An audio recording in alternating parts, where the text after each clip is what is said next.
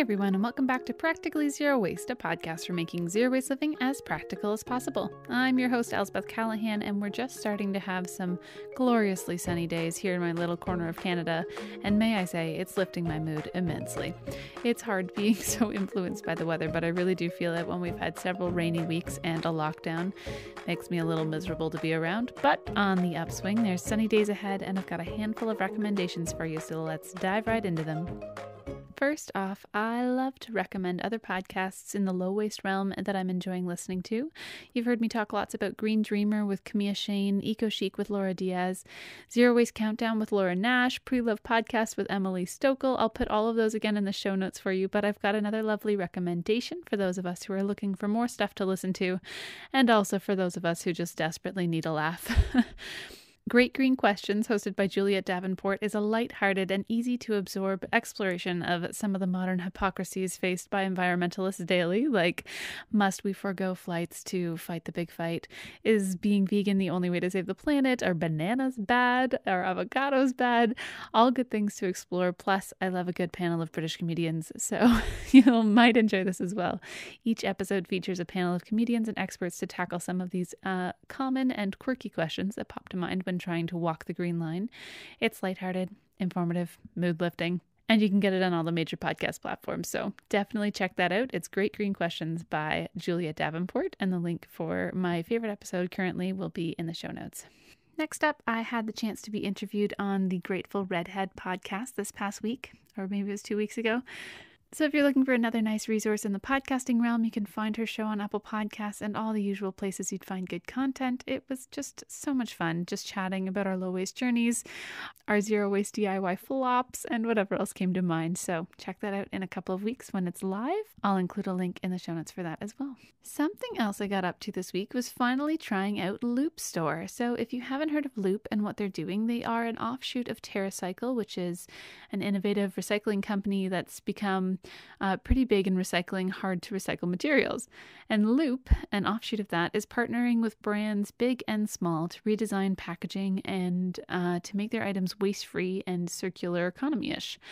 So, lots more to learn about them as a company, and you can check out episode 18 of the podcast. Wow, recorded way back in 2019, that talks all about what the company is doing in terms of building circularity into our economy. But they have finally launched in Ontario, and for the month of April, they were also offering 20% off my purchase and free shipping.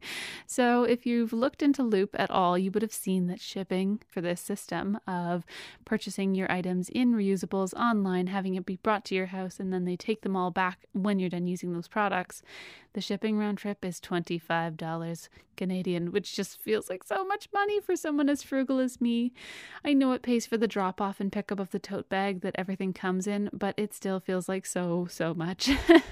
Especially as it's a flat rate and doesn't change depending on how much you buy.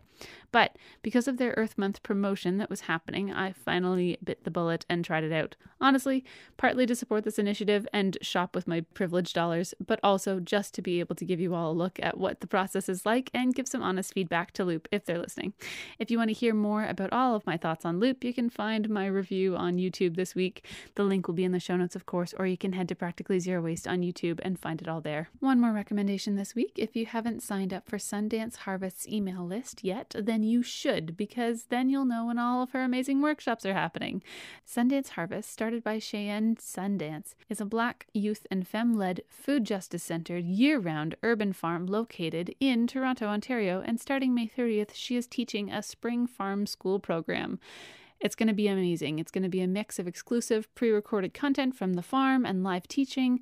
So you get to see hands on demonstrations and learn within a community of like minded people. You receive all of the take home handouts and recordings of the sessions. It's so cool sounding. It takes place over the course of four weeks, one session a week, and is $140 Canadian. Definitely check that out if you can afford it and have the interest. Chan also runs occasional workshops for free and is always putting up amazing content on Instagram. So check her out at Sundance Harvest to learn more. I think that's all this week. I hope you're doing well wherever you are in the world and know that I'm rooting for you, especially when things are depressing and hard and make you feel like garbage. I guess one more recommendation that is non zero waste related uh, but does make me a lot happier is Suggestible Podcast, an Australian podcast that brings me joy and makes me literally laugh aloud by myself almost every episode, even though I'm almost never interested in the things that they actually recommend to read, watch, and listen to. But it's still really good. Suggestible pod. I'll pop that in the show notes as well.